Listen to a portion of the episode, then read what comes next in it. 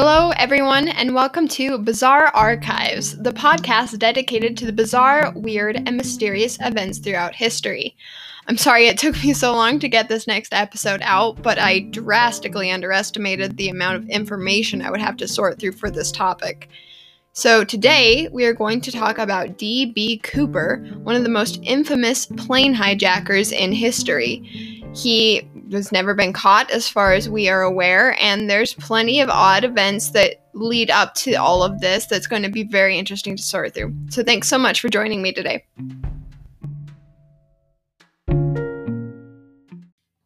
Alrighty. The story starts for us on November 24th, 1971, at the Northwest Orient Airlines in Portland, Oregon. A man identifying himself as Dan Cooper bought a one way ticket to Seattle, Washington on flight number 305 with cash. The plane was a Boeing 727. He was white, male, between 5'9 and 6'1, weighing maybe between 170 and 180 pounds in his mid 40s, with an olive complexion, brown eyes, black hair, a conventional haircut parted on the left, and sideburns. He was wearing a suit, loafers, and trench coat. And as far as we are well are aware, are aware, he had at least one suitcase with him. The flight was scheduled to take off at around 2:50 p.m. and according to different sources it took off between then and 3:30 p.m., but you can never be too sure with flight delays.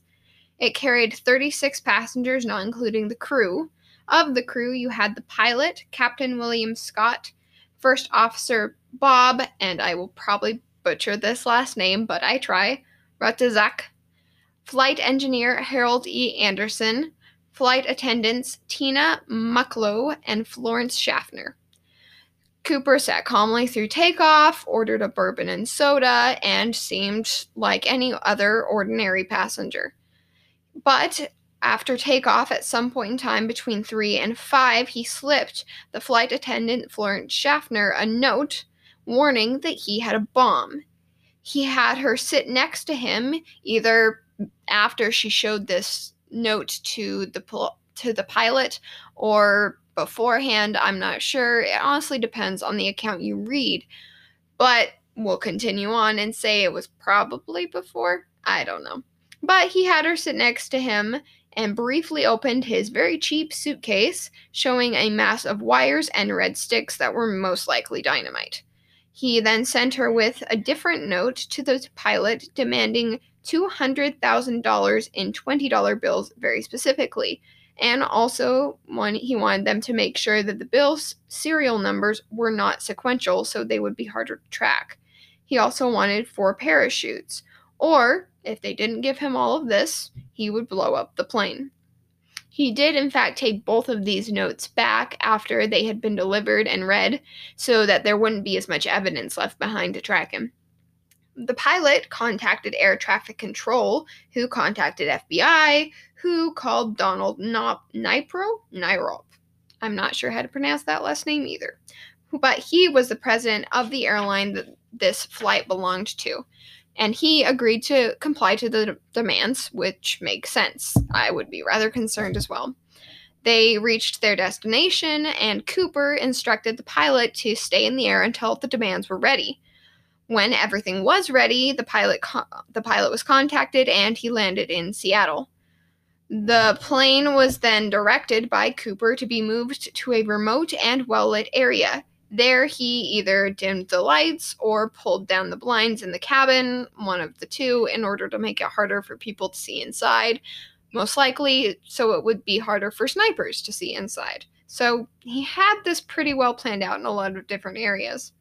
The FBI made sure, even though they couldn't get bills that were in sequential order, that at least each serial number began with an L at the code at the beginning of each of the codes. And they also put all of these bills on microfilm for later identification. Cooper specified that he wanted parachutes that were civilian and not military. I tried to find the difference between these two, but honestly couldn't find much in my research, so if anybody has a clue, try contacting me later so I can find out. I am honestly very curious. The FBI had to buy these parachutes from a local skydiving school because they couldn't find them anywhere else. The FFA official asked for permission to come on board to warn Cooper about the dangers and the consequences of air piracy, but he was very firmly denied. Cooper then exchanged the 36 passengers along with Florence Schaffner for the money and parachutes. He then instructed the pilot to set a course for New Mexico and told him to remain at or below an altitude of 10,000 feet and keep an airspeed between 150 and 100 knots. Which 100 knots I looked up, and that would be around 115 or a little above miles per hour. But for an airplane, this is pretty low to the ground and low in altitude and pretty slow, honestly. So it's kind of interesting. But according to other people and other things I've researched, that is a safe speed for someone to parachute out of a plane. So he knew what he was doing in that case scenario, and he knew that this very specific plane could handle going that low in altitude and that slow where others wouldn't be able to. So a lot of these things add up and say he was most likely experienced with both planes and skydiving, or at least did his research on planes eh, very extensively. The pilot explained to Cooper that to accommodate with that speed and that altitude, they would need to refuel in Reno, Nevada, which Cooper agreed to, and the plane took off at that low altitude route in a section called Vector 23, which was safely west of a mountain range. They hit a really heavy rainstorm along that route that also had high winds. So, not the best weather for parachuting, but I don't know. I haven't been parachuting before. That's just a guess and based off of what I've read. From there, he had the flight attendants read instructions for operating something called aft stairs that were at the back of the plane and lowered down. Um, the stewardess thought that these couldn't be lowered while in flight, while Cooper said that they could. He said this very firmly and like he had the knowledge of this. So that's what they did. And Cooper made all the crew stay in the cockpit with the door shut and very closed off so nobody could see what he was doing while he remained in the cabin. Either before takeoff or during the flight, he ordered the cabin cabin depressurized, which he also apparently knew that people could in fact breathe at 10,000 feet, so he didn't have to be concerned about that. So there you go. There was also no violent gust of wind when the aft stairs were lowered because of the cabin being depressurized. At around 8 p.m., the red light warning went off near the pilot's operating deck, stating that a door on the plane was open. So Cooper had opened the aft stairs at this point. He asked Cooper over the intercom if there was anything they could do for him, and he responded, according to some sources, very angrily, no. And that's the last time that the crew or anyone else, as far as we are aware, heard from D.B. Cooper. Most likely between 8:10 and 8:20, the nose of the plane dipped and the tail lifted up slightly, signaling that they'd lost at least a little bit of weight off the back of the plane. The pilot noted that this was 25 miles north of Portland near the Lewis River. The crew never left the cockpit or went into the cabin just in case that Cooper was still there. They wanted to still follow the rules because it's still a concerning situation. Um, some high speed jets were sent after the plane after it took off from Seattle, but because it was going so slow and so low in altitude, the planes, the jets that went after it had a really hard time following because they just couldn't go that slow of speeds. They had to keep swerving and trying to keep up with the plane while also going faster. So they honestly couldn't pay that much attention to what was happening. And when Cooper jumped out, if he did jump out, they just were too busy keeping themselves in the air in order to before they could even pay attention. So, with them distracted and the crew in the cockpit, nobody saw those last couple minutes of Cooper on the plane or when he jumped.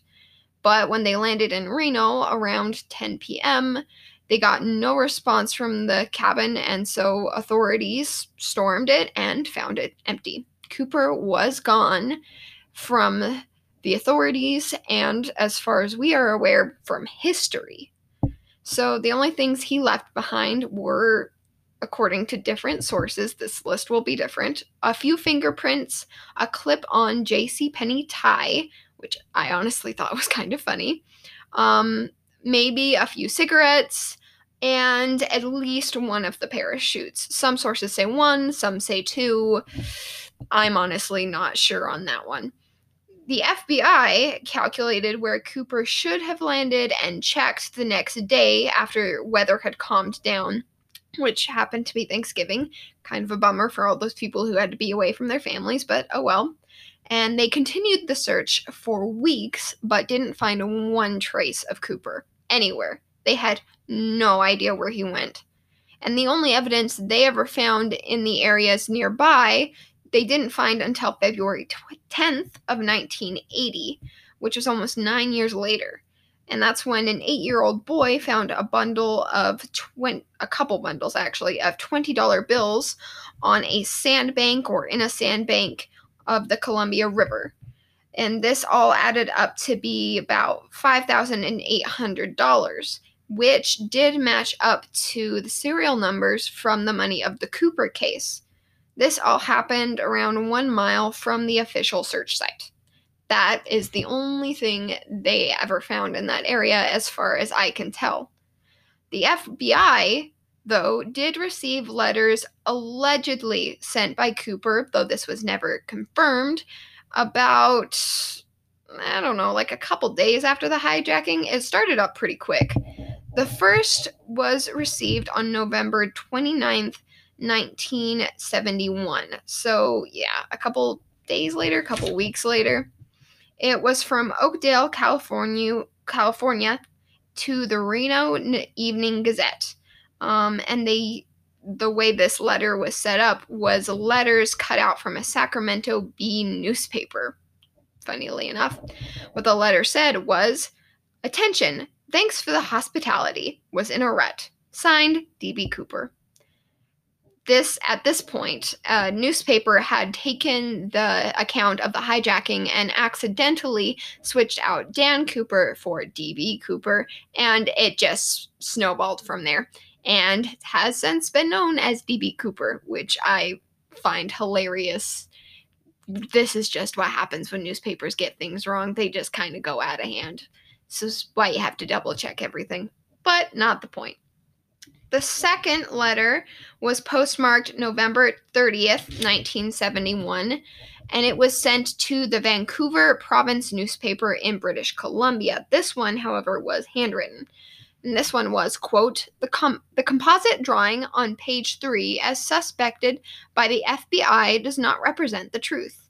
I enjoyed the Grey Cup game and leaving Vancouver. Thanks for the hospitality. Signed, DB Cooper. End quote yeah, this guy just sounds real proud of himself. If this is in fact sent by DB Cooper, again, this has never been confirmed.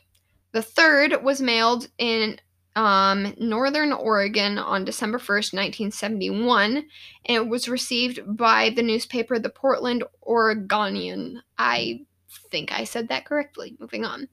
This one used letters cut from a Playboy magazine, of all things. And this one goes, quote, am alive and doing well in hometown. P.O. the system that beats the system. End quote. Admittedly, I don't understand that one quite as much. I'll try to look into it more later, but I'm that one kind of confuses me. The fourth was also mailed on December 1st from Sacramento, California area. This one was received by the Reno Evening Gazette and was also made with pasted letters, although I'm not quite sure from what magazine or newspaper the letters came from. This one was a bit shorter. It simply says, quote, plan ahead for retirement income, signed DB Cooper, end quote. The fifth was so much longer. Oh my. It was postmarked on December 11th, 1971, sent to the New York Times, Seattle Times, Los Angeles Times, and Washington Post. So he's reaching out to a lot more newspapers and magazines at this point. Um, this one was also only released to the public from the FBI after a private investigation investigative team led by a documentary filmmaker Thomas Colbert filed a Freedom of Information Act request, which I'm learning more and more as I do research that that happens a lot just to get this information to the public. Anyways, whew, take a deep breath for this one because it is long. Quote, Sirs, I knew from the start I wouldn't be caught. I didn't rob Northwest Orient because I thought it would be romantic, heroic, or any of the other euphemisms that seem to attach to situations of high risks. I'm no modern day Robin Hood. Unfortunately, I do only have 14 months to live. My life has been one of hate, turmoil, hunger, and more hate. This seemed to be the fastest and most profitable way to gain a few fast grains of peace of mind. I don't blame people for hating me for what I've done, nor do I blame anybody for wanting me to be caught and punished, though this can never happen. Here are some, not all, of the things working against the authorities. I'm not a boasting man. I left no fingerprints. I wore a toupee. I wore putty makeup. They could add or subtract from the composite a hundred times and not come up with an accurate description, and we both know it. I've come and gone on several airline flights already and am not holed up in some obscure backwoods town. Neither am I a psychopath, psychopathic, psychotic, whatever, killer. As a matter of fact, I've never even received a speeding ticket. Thank you for your attention. Signed DB Cooper. End quote. May I just throw in my two cents here of he claims not to be a boasting man, but these letters and their existence kind of say otherwise. But you know, I'm not gonna argue with him. I can't. I don't even know where he is. If he's listening, which I kind of doubt, you are a very boastful man. I'm just saying. Okay, anyways. Number six was mailed on March 28, 1972, from Jacksonville, Florida, to the Portland Oregonian. Again, signed. Um, okay, so this one actually was signed a rich man, not D.B. Cooper. Just to clarify, that again sounds extremely boastful, but we move on. Quote this letter is to let you know I am not dead but really alive and just back from the Bahamas, so your silly troopers up there can stop looking for me. That is just how dumb this government is. I like your articles about me, but you can stop them now. D.B. Cooper is not real. I had to do something with the experience Uncle taught me, so here I am, a very rich man. Uncle gave t- too much of it to the world's idiots, and no work for me. I had to do it to relieve myself of frustration. I want out of the system and saw a way through good old Uncle. Pause quote for a minute here. Unc is more accurate. Ol Unk is O L E U N K. Kind of weirded out by the spelling, but not the point. Continuing quote. Now you know, I am going around the world and they will never find me because I am smarter than the system's lackey cops and lame duck leaders. Now it is Uncle's turn to weep and pay one of its own some cash for a change. And please tell the lackey cops DB Cooper is not my real name. End quote.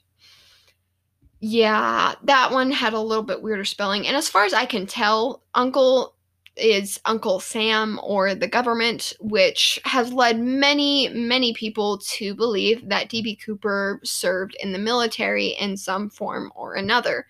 And with the experience it would take to do a lot of these things, I'm very inclined to believe them.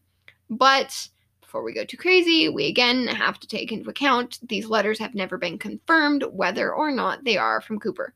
And I will continue to state that. Um, but the letters did get sent to an FBI laboratory in Washington for analysis. They didn't find anything as far as I can tell, or anybody can tell. And the FBI did, in fact, claim that the letters were a hoax at one point, though most people can decide for themselves whether that's true. But that is as up until this point all the evidence that they had. We will get into later in the episode more evidence that they found in the last couple of years, but for most of the years that this case has been open and considered, this is as much information as they had, as anybody had. So this is what they had to work with. Now that we've gone through the different pieces of the case and the story behind it, we can get into the suspects and the theories and a few other things. First, we're going to list off the suspects and take into account these are not all suspects. There are a lot of people that I've missed. I can't cover everybody because it seems to be a thing that people on their deathbed or to their relatives claim to be DB Cooper everybody wants to take a piece of this name and claim it for themselves because you get instant fame along with it. However, I don't know if the real DB Cooper would claim that. I don't know. Nobody honestly knows. But the point of this is there are more people out there claiming to be DB Cooper than should ever be possible. And I think it's kind of weird that people want to be this crazy thief. Personal thoughts not the point. Okay, so the first suspect is Robert Rackstraw. He, as far as I can tell, is one of the most famous suspects and one of the most widely considered options to actually be DB Cooper, which is fair. A lot of people have delved into his life and the evidence of all of it. I can tell you here now, if you go Google it, you will get so many articles and so much information that you have to swim your way through and wade your way through. But I could see why people would think this was him. He's an ex-military. He's pi- was a pilot. He was trained in explosives, parachute, um, and skydiving, survival, and flight training, and all of these different things. In June of 1971, he was accused of falsifying college records and lying about rank and medals and other things in the military, and he was forced to resign from the US Army. Um, from there, it's kind of hard to follow depending on what sources you're going through, but he was a man who lied a lot based off of all the different things that I've read. Like everything that you read about, this guy talks about how much he lied just all the time about everything, whether it was a speeding ticket or his education, where he was going, what he was up to, his jobs, his experience. He lied about so much. And on a lot of cases, I found he had a lot of jobs to do with flying planes, or at least he claimed to. His family, in fact, saw him off and on in the months leading up to the hijacking but not all that much. And according to some reports, some family members claimed he was in trouble and to not tell authorities anything about what he was up to. Also, he was a suspect for a robbery of military weaponry um, just a little bit before all of this happened. You also have a couple different sources that claim that there's a code in the fifth and sixth letters supposedly sent by Cooper that include the numbers 717171684, which is supposedly deciphered to I'm Lieutenant Robert W. Rackstraw. The six letter code the six letters code would translate to I'm Lieutenant Robert W. Rackstraw. DB Cooper is not my real name. I want out of the system and saw a way by hijacking one jet plane. This was supposedly discovered by a private investigative team led by Tom Colbert. There's also a person who came forward who served in the military, supposedly with Rackstraw, who cr- claimed to have seen these codes. I don't know. I know nothing about codes there's a possibility that these were in the letters, but we haven't clarified the letters are from him either. So this could or could not be evidence in the fact that he is Cooper. Honestly, there's just not enough information to say if he is or not. The FBI did take him off the suspect list at one point, um, but a lot of the investigators on the team and other investigators disagreed with this particular move by the FBI. Um, st- a lot of people still believe it was him. Mm, quite a few people. There's a lot of followings just dedicated to figuring out if he was DB Cooper. And I would believe it that he is a very firm and solid suspect. I would like to see more firm information with the background on how they got that information explained, but you know, you get what you get. The next main subject is a man named Richard Floyd McCoy Jr. That is a mouthful. Um, so he hijacked a plane in 1972, just a year after the Cooper case, and this was also a Boeing 727, same as Cooper. Um, this time, though, this man used a hand grenade and a pistol in order to hijack the plane. He wanted a half a million dollars and four parachutes. He jumped out over Utah. Um, he was a Vietnam veteran. He was a helicopter pilot at one point and a capable skydiver.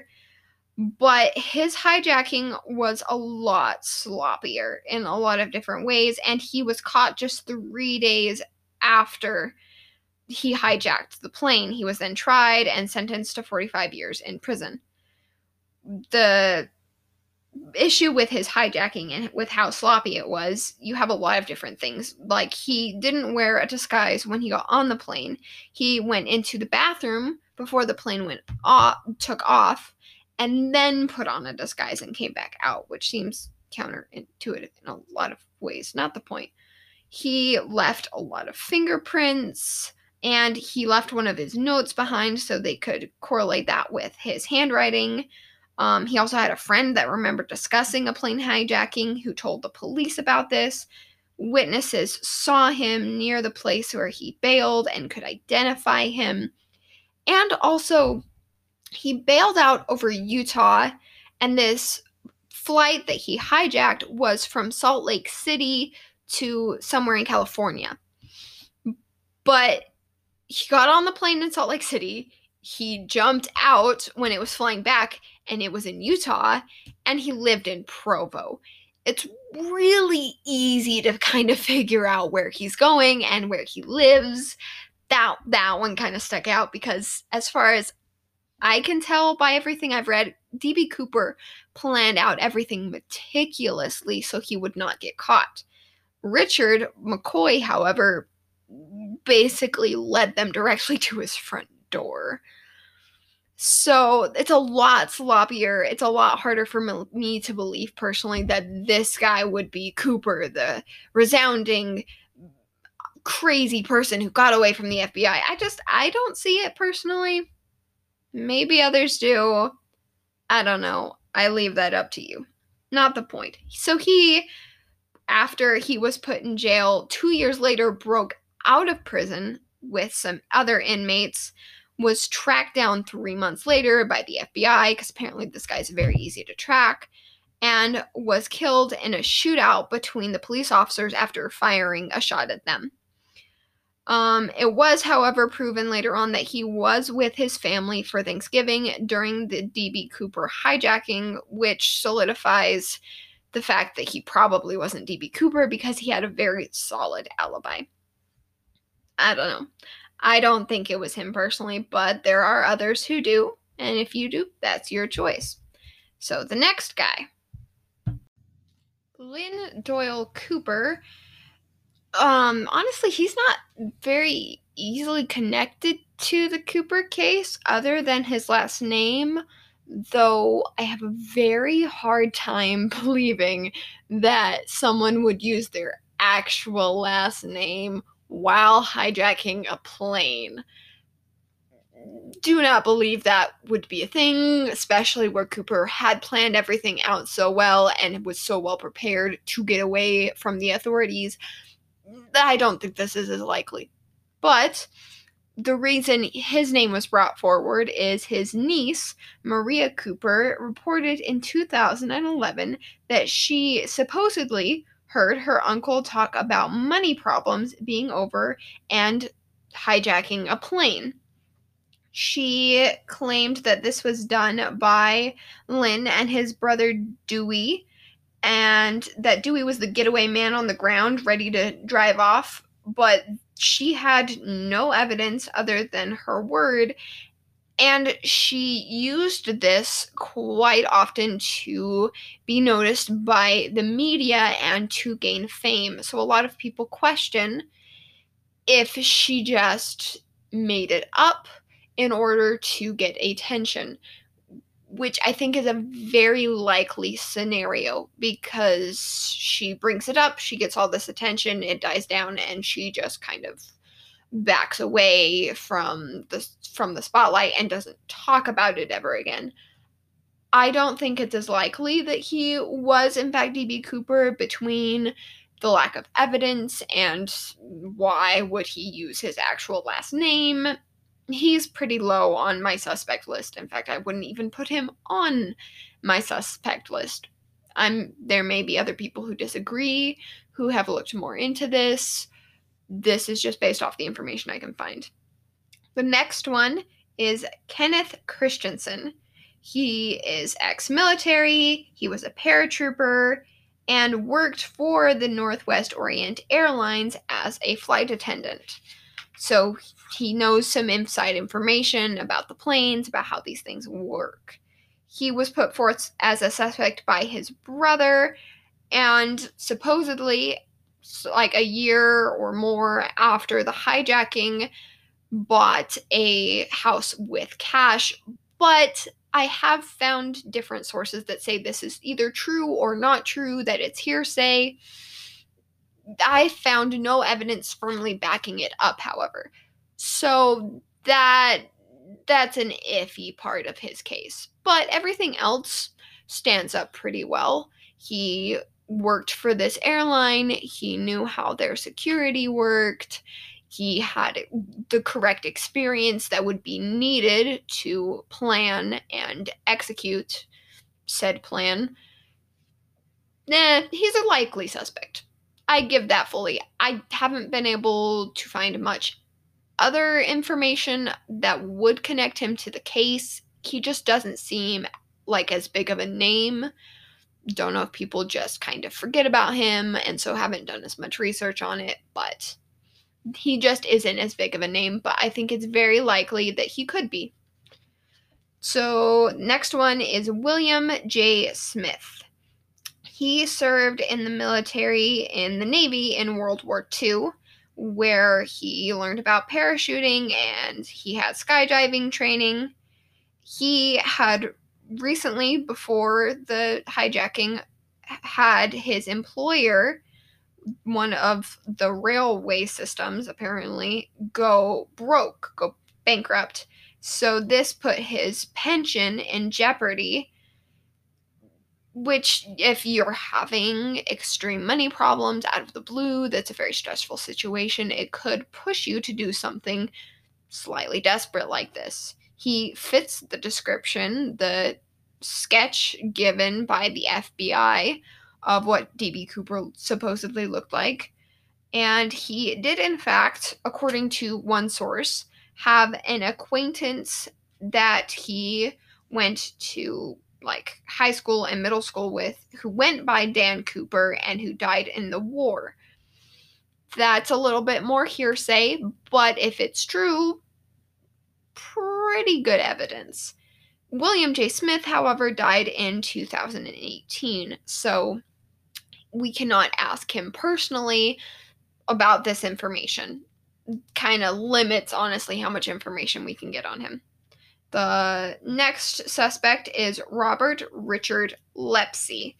I'm pretty sure I said that last name correctly. This one is a little bit different and actually really intrigued me. I thought this was a really interesting idea. He disappeared before the hijacking ever happened. He disappeared back in 1969 on October 29th. And as far as the authorities can tell, and with how much they've looked into this case, it seems that he disappeared voluntarily. He left his work at a grocery store for lunch and just never came back. Later on, his car was found at an airport. It was unlocked and the keys were in the ignition. And the airport said it's possible that he had gotten on a flight to Mexico. He also had a very striking resemblance to DB Cooper.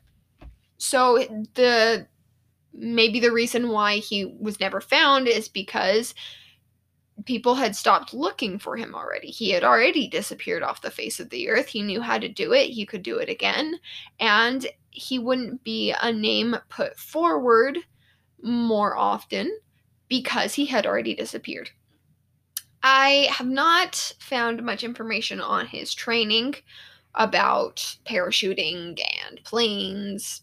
Maybe he could have looked that information up in the time he had disappeared maybe he had it beforehand. That is not information I was able to find. So that that missing evidence does make me question a little bit.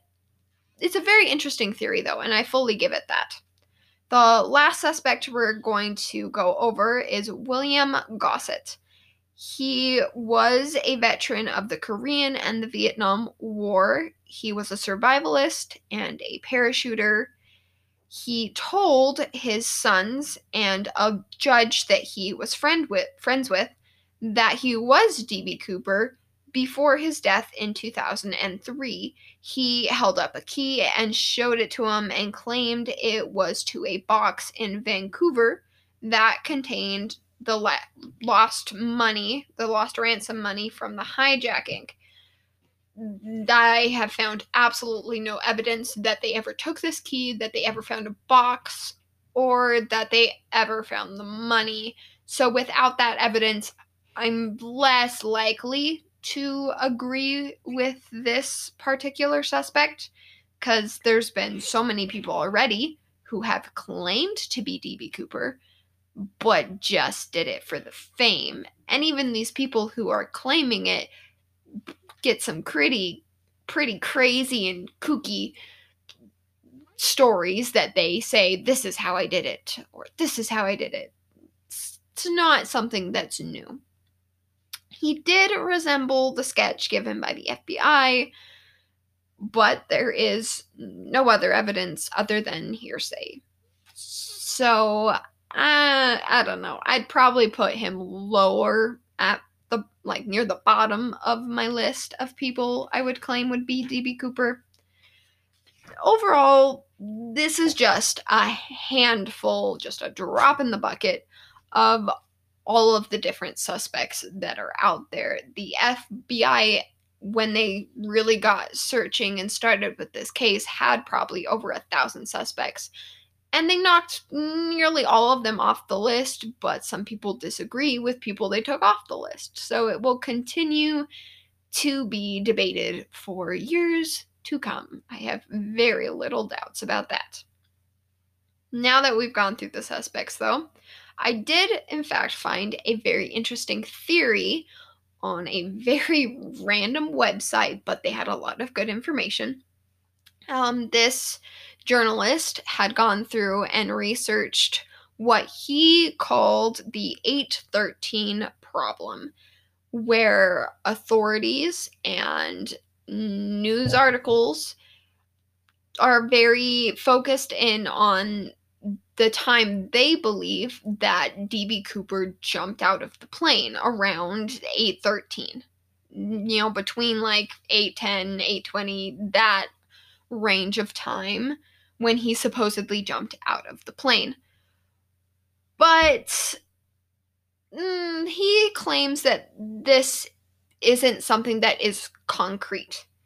The pilot said that this is when Cooper jumped out because he felt the tail go up and the stairs, like, supposedly rebound a little bit. Like something had moved off of it. Something very heavy. But nobody in the crew that was left behind ever left to go check if he was actually gone. So we have no clue if that is sincerely the time that he jumped out. Cooper was very, very careful with his planning, with his execution, with what he did and when he did it and how he did it. He understood enough to be able to get the bomb on the plane, although that admittedly wasn't very hard because they had almost no security back then. Just adding that on. But he understood how the plane worked, how to get the money, that the money needed to be in non sequential order, that he wanted very specific parachutes. He knew enough to tell them to fly to New Mexico even if he was never going to get there, he just had it so meticulously planned out that this article questions if he didn't, in fact, have a plan to make sure that the authorities couldn't tell when he jumped out of the plane. Because if they didn't know when he jumped out of the plane, their search radius expands exponentially. It's huge if you don't have a basic idea of an area he would have been in. They obviously used mathematics and other things to determine that particular section of the woods that they had searched before. But that would all depend on if he did jump out of the plane at that time. And so the question here is if he could have faked it, why he would have faked it, and what problems are there with assuming that he jumped out at 813. So there's two problems with specifically the idea that the stairs that he used, these aft stairs, rebounded. You have the fact that Cooper, who knew what he was doing up until this point and seemed to be smart enough to know all of the necessities for parachuting would have understood that it would have been better to sit on the stairs and slowly eased himself off in order to assume the free fall position quicker and more easily rather than just going to the end of the stairs and jumping this is something that he would have understand and understood how to do. And so he would make sure that you know he wasn't just tumbling through air. You need to be in a specific position to do this. And if you're lower to the ground you want to be able to reach that position quicker. The other problem is that if they're going through these high winds in a rainstorm with all of these things going on, would his weight have been able to make the stairs um, move if the winds weren't doing that themselves especially these high gusts of wind in this in the middle of this storm? At this point the stairway would have been caught in the stream of airflow which would have probably held it in place because if it didn't, then these stairs would be going all over the place in this wind. So, would they have been able to tell the difference between a wind gust or him jumping off? Or if the wind was keeping it in place, would it have moved when he jumped off? This leads us to the before mentioned question could he have faked this? So, this author puts forth the idea that Cooper asked for four parachutes and one once left behind in the cockpit. What if he had taken the cords from this parachute, tied them to the stairs, lifted it up, and made it fall back down? If these stairs, which would have been big enough, did that, then that probably would have shifted the plane enough to at least make it feel like they had lost some weight in the back it would have been a very smart move and it would have made it so he had more time to get away from the authorities than he would have otherwise if they knew the basic area that they should be searching. The FBI claimed that at one point that Cooper was a fool, that he didn't know what he was doing simply because he jumped into these high winds and high rains, which would have been a very dangerous situation to parachute in, between the storm possibly wrecking the parachute and not being able to see. But this author and myself and many other people questioned that if Cooper seemed to be this intelligent up to this point, why would he make a very, very stupid mistake like jumping out into these high winds unless he either had the experience necessary to parachute in these conditions or he never jumped in the middle of the storm, anyways. He could have faked it. He could have moved the stairs, done something, maybe thrown something off the back of the plane, and just waited. And then when the storm was clear, he was a little bit farther away, there wasn't as much foliage and trees, jumped out without anybody noticing. Nobody could def- confirm or deny this because nobody was back there with him in those last, however long, this last half hour or more.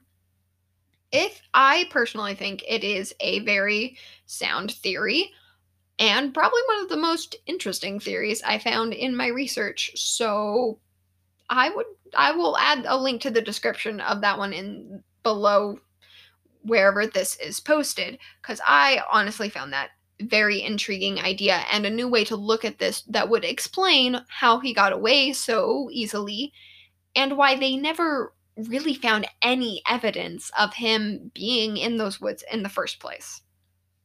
So, there you go. That's one of my personal favorite theories that I have found so far. Now, for a few other things along with that.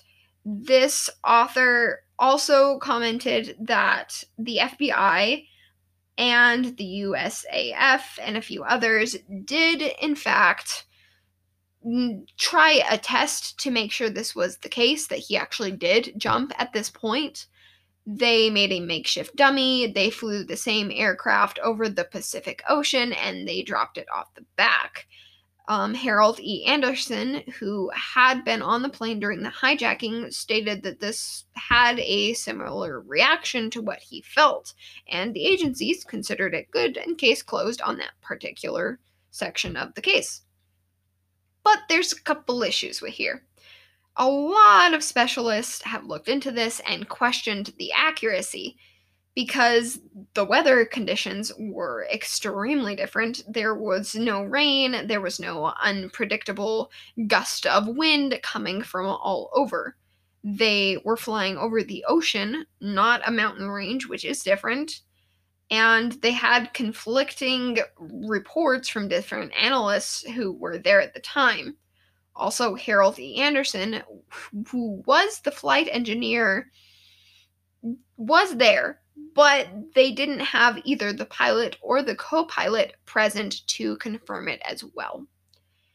And you do have to take into account that the FBI was putting a lot of pressure on these different investigators from the higher up to get this case done and done right, they would probably get a lot of blowback and a lot of issues if they came out and said that they had made a mistake in the initial investigation. This was a highly televised and reported on case that everybody knew about and everybody was paying attention to. And so they had to be careful in how they were showing things to the public in order to protect their reputation. But who knows?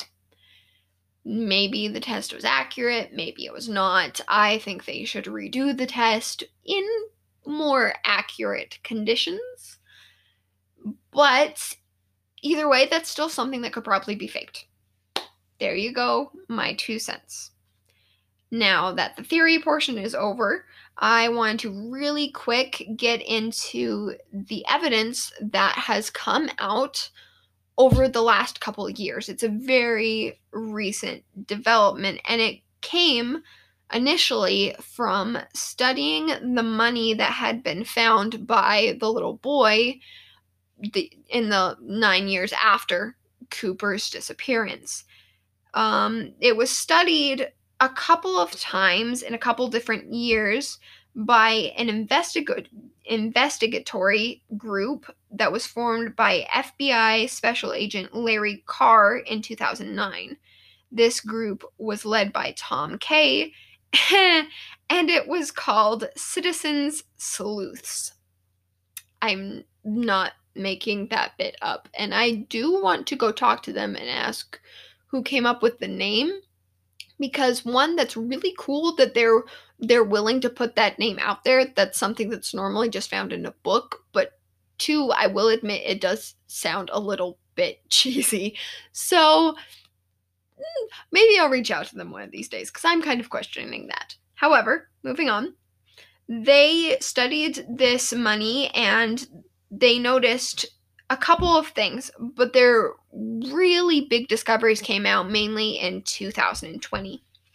So, first, they noticed that this money was in a very compacted state, like it had been buried for a long period of time under a significant amount of pressure, more pressure than the light amount of dirt that that it was under when the boy found it. The theory behind this goes that the bills had been buried deeper in the ground and then slowly uncovered by the water eroding the dirt away. So you have that. You have the second point that the rubber bands surrounding the bills were intact when it was uncovered if they had been left out in the open for an extended period of time, or if they had gone tumbling down a river, like most people had suspected. They thought that Cooper had dropped it when he was parachuting out into the river. Then the rubber bands would have fallen apart a lot quicker and long before any before this group found this money. But it only they only started to fall apart after they had been uncovered and people started handling them. Then the rubber bands fell apart, but up until that point, they were in decently good condition. The third, and when I, what I think is one of the more interesting points, is that they studied the diatoms on the money. I did not know what that was. I had to go look it up. It's okay if you don't know either. Diatoms, apparently, are single-celled algae found in the in surface bodies of water. And it's described as kind of being like a fingerprint for water. Certain bodies have certain types and they're distinctive, and you can tell when they came about and where just by studying them. And in their research, they found two distinctive diatoms that have very scientific names that I cannot promise I am getting right. In fact, I can almost promise I'm definitely getting them wrong.